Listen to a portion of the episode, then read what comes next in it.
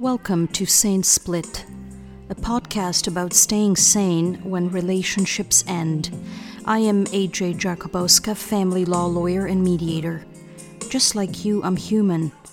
I understand what can happen when people separate.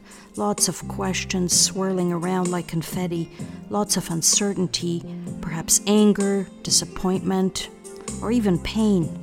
Sleepless nights, shallow breathing. Will I ever be happy again? Will the kids be okay? How much is all this going to cost? All of these questions are human, and you're not alone. This podcast features my thoughts about separation and my interviews with other humans who help people when their relationships end.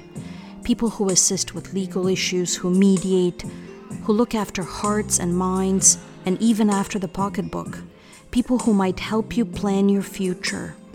What you will hear is not legal advice. These are dialogues primarily about the human aspect of separation. We will try to stay away from legal lingo. It's humans talking to humans.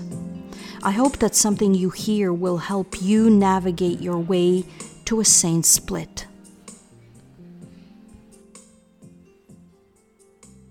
Welcome and thanks for tuning in.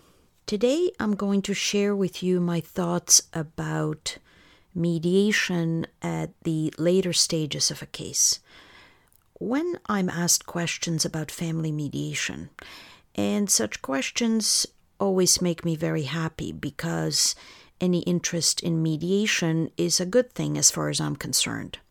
When people have questions, Sometimes those inquiries suggest to me that people think there is only one point in the case where mediation can be useful and, in fact, possible, and that is the very beginning. So, in this hypothetical scenario, parties separate and then they go to mediation. They either settle there or not, and if they don't, they go to court and can never consider mediation again.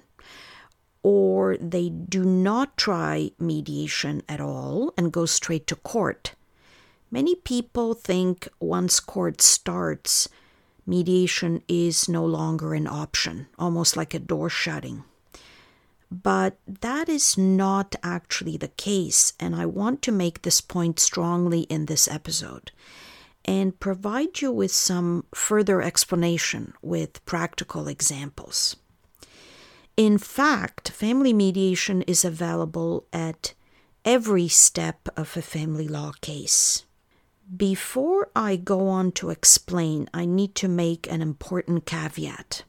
For the purposes of this episode, we're going to assume that the case the particular case we are going to use as a hypothetical, the one between fictional Ali and fictional Namira, is actually suitable for mediation. There are no impediments, no power imbalance, no family violence, which might create a situation where the parties are coming to the negotiating table at mediation from positions of imbalance, with one party unable to truly, freely participate in the discussions in a fair and balanced way.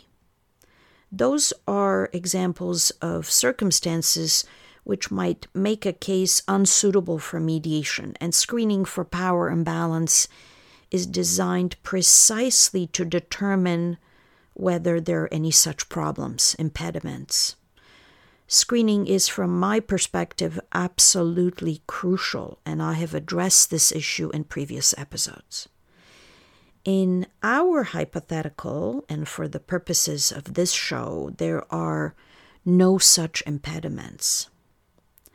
Let's get to know the parties whose case we are going to work with to illustrate some important points about family mediation. Ali and Namira are married for 14 years. They both work. They have two kids, aged 12 and 9. They own a home and a vacation property in Arizona. They drift apart, and over time, they develop their own interests. their own separate friends, not an uncommon situation. They decide together that their marriage is over. They want to remain friends, including for the sake of the children, but recognize they no longer want to be married to one another. They consider mediation because they have both read about it and they think it might assist them in resolving all of the issues they need to tackle the kids' arrangements, the house, the property in Arizona, and so on. At this point, they can walk through one of two doors. Door A, to try mediation right away. And if they're successful in that process through dialogue, if they are able to resolve everything and then sign up a separation agreement with advice from their own lawyers before they sign off, they are done. And this is where many, many people think family mediation fits in at the very beginning of the case and at no other place, no other time on the timeline of a classic family law case. But that is not actually correct. Let's consider door B and carry on with our hypothetical. Ali and Namira do not choose family mediation at the very start. In fact, early on, they run into some difficulties.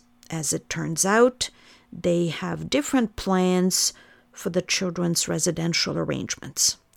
Namira believes the kids should live with her most of the time, and see Ali on weekends and once a week for dinner.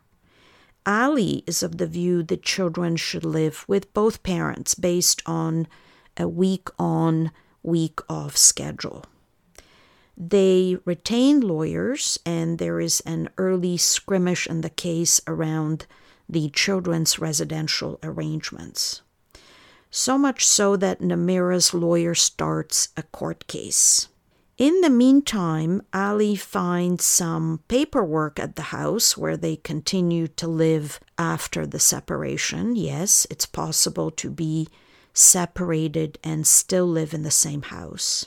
He finds some paperwork which suggests to him that Namira may have a bank account in Arizona into which she has been depositing some money from time to time rather than using it for the household. Ali tells his lawyer Namira has never mentioned this account to him, and he's worried she will not disclose it in the court case.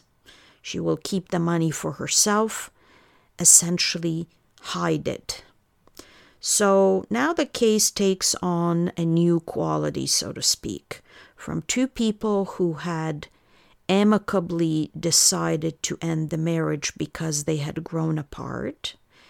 We have a case of two people who have potentially serious issues, including different visions of where the kids will live and some growing issues around trust, disclosure, allegations around a possibility of a hidden bank account.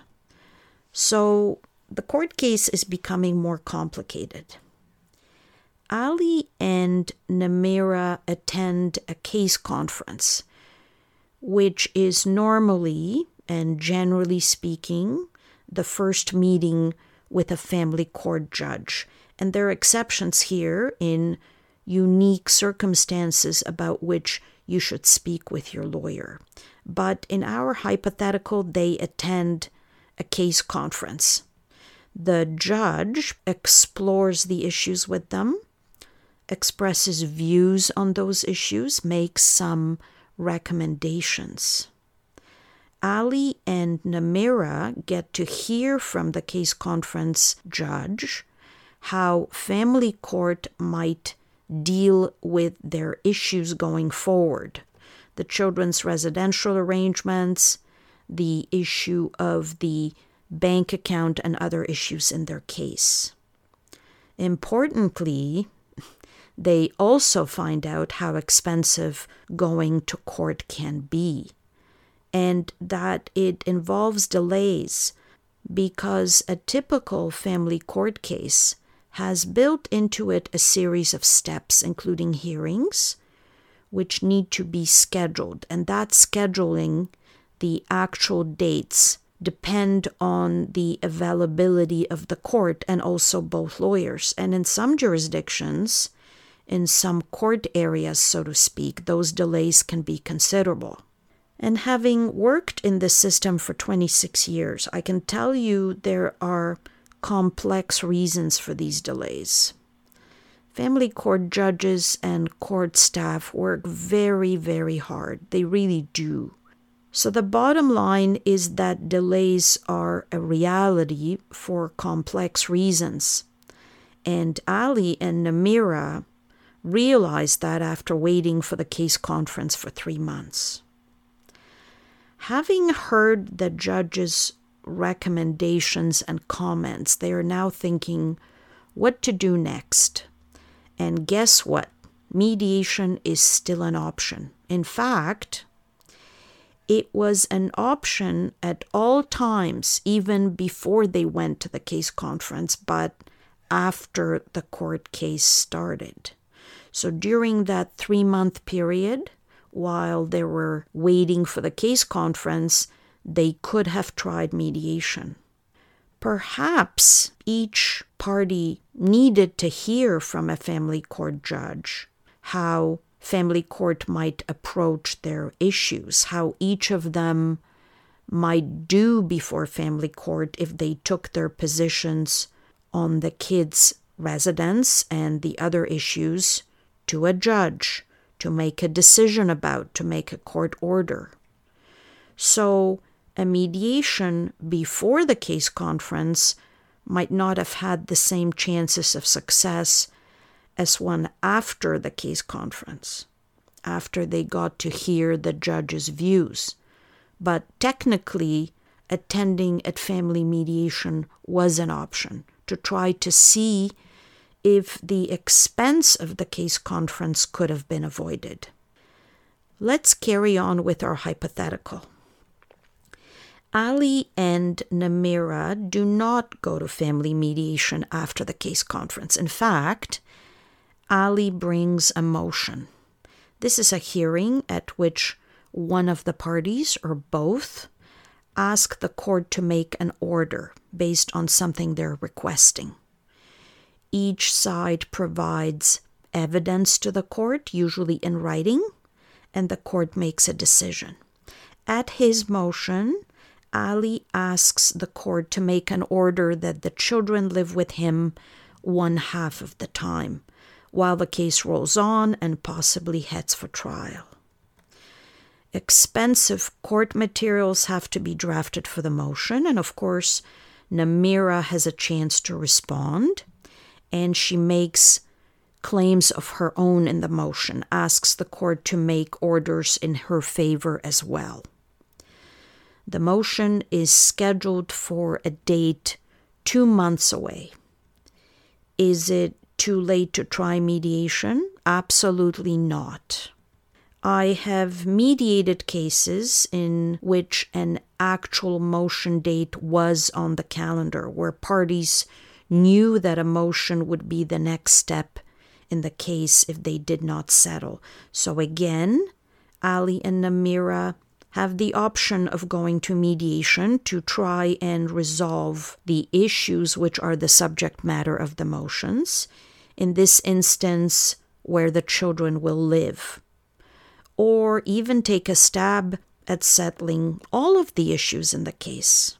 Many people approach mediation in stages. In this case, for example, Namira and Ali might give mediation a try on the basis that it will tackle only the kids' residential issue. That will be the start. And let's say that issue is resolved in mediation. They're able to cancel the motion date. By this point, they have developed more confidence in the mediation process, in the concept of mediation itself. They can see the mediator is able to help them communicate. In mediation, they get a chance to express their views, their feelings, have an actual dialogue with the other side. It's not always easy. And sometimes in the first mediation session, the mediator has to engage in what we call shuttle diplomacy, meaning move from room to room to actually help the parties negotiate. But over time, wrinkles are smoothed out, so to speak, and they're able to negotiate with their lawyers present by being in the same space, in their case, a Zoom virtual space at the same time. So, after they settle the issues for their motion, they develop more confidence in the process and ask the mediator to tackle the rest of the issues for them. And they settle them all. No more family court.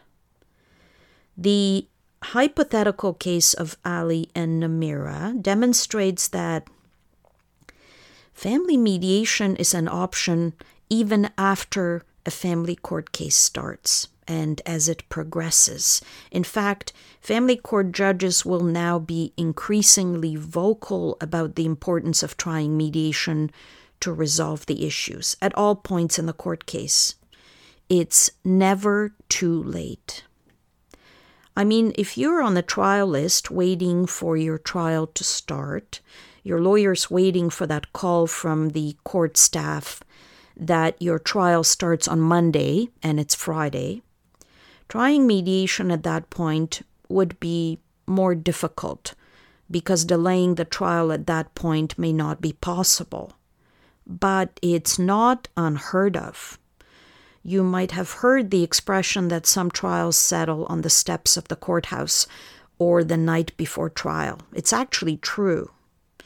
And negotiations, efforts at settlement should continue until the very last minute. And there are mediators who would be prepared to assist even right before trial. So it's never too late, really. Ali and Namira have mediation available to them as an option at all times before the court case starts and while it continues. And this is an important point I would like to clarify. Family mediation does not have to be an either or proposition, meaning it's either mediation or court. Those two tracks those methods of addressing the issues arising out of the separation can proceed parallel to one another. And I tried to illustrate that when I talked about the motion. Ali and Namira waiting for two months for the hearing of their motion, a decision from a judge on the children's residential arrangements. If they're going to give mediation a try, to see if they can work out where the children will live through dialogue with the help of a mediator. While they do that, they're not canceling their motion date. That remains on the calendar. They do cancel the date if they are able to resolve the issues in mediation because they no longer need the motion. And this applies to the entire case. It can carry on with its usual steps along the way while the parties try mediation at any point in the case. One last point, something I hear from people all the time. Why would I try mediation and spend money on that when I have already invested in a court case? I will let the judge decide mediation will be a waste of money if we're not successful in settling, and I will have spent money to get nothing. This is my response. If this is your approach, I understand it, but as a family law lawyer and a family mediator, I do not agree with it for your sake. Why don't I agree? Because mediation allows you to participate in creating plans and making decisions for you, for your kids, decisions about your future. when you go to court and when you give the judge the power to make those decisions, you are essentially saying you prefer a stranger to make decisions about you and possibly your kids. You are saying, Here, judge, I'm handing this over to you. You decide. Sometimes there is no other choice. You have to have a judge involved. But in many, many cases, you do not. Trust me when I say you should work hard, you should do all you can to avoid a judge making decisions in your case. Not because judges don't know what they're doing. That is not true and not my point at all. My actual point is that you should make every effort, take every opportunity available to retain some autonomy, some control over your future and that of your children. You should consider mediation to resolve your issues with your spouse because that process, unlike court, allows you to craft solutions with the other side. Creative solutions arrived at through consensus, agreement, not decisions imposed on you and the other side by the court, which is essentially what a court order is a decision by a stranger about what will happen next. Sometimes a necessary decision, but in many cases, there was another option, and that is mediation.